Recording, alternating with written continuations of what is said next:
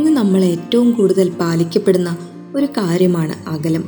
എവിടെ ചെന്നാലും അകലം പാലിക്കാൻ നമ്മളിപ്പോൾ നിർബന്ധിതരാവുന്നുണ്ട്. ഇനിയും പലതിനോടും അകലം പാലിക്കാനുള്ള ഒരു സമയമാണ് നമുക്ക് ഈ നോമ്പ് കാലം നോമ്പെന്ന് പറയുമ്പോൾ ഭക്ഷണം ഉപേക്ഷിക്കുക എന്നത് മാത്രമാണ് കാലാകാലങ്ങളായി നമ്മൾ തുടർന്നു പോരുന്ന ഒരു രീതി.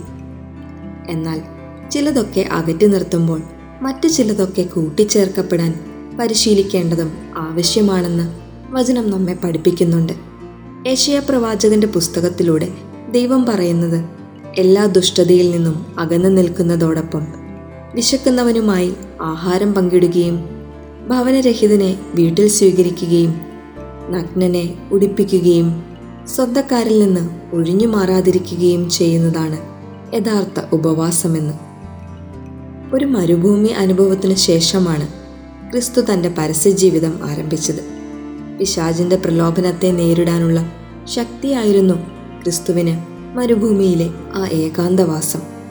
പ്രിയമുള്ളത് പലതും മാറ്റിവെക്കാൻ നമ്മൾ തീരുമാനമെടുക്കുമ്പോൾ അതിൽ മാത്രം നാം ഒതുങ്ങിപ്പോവാതെ മറ്റു പലതിനോടുമുള്ള ഒരു ചെറുത്തുനിൽപ്പായി നമുക്കതിനെ മാറ്റാം.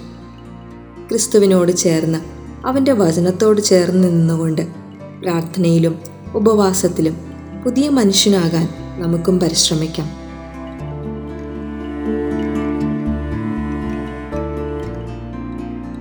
You are listening to heavenly voice from Charis youth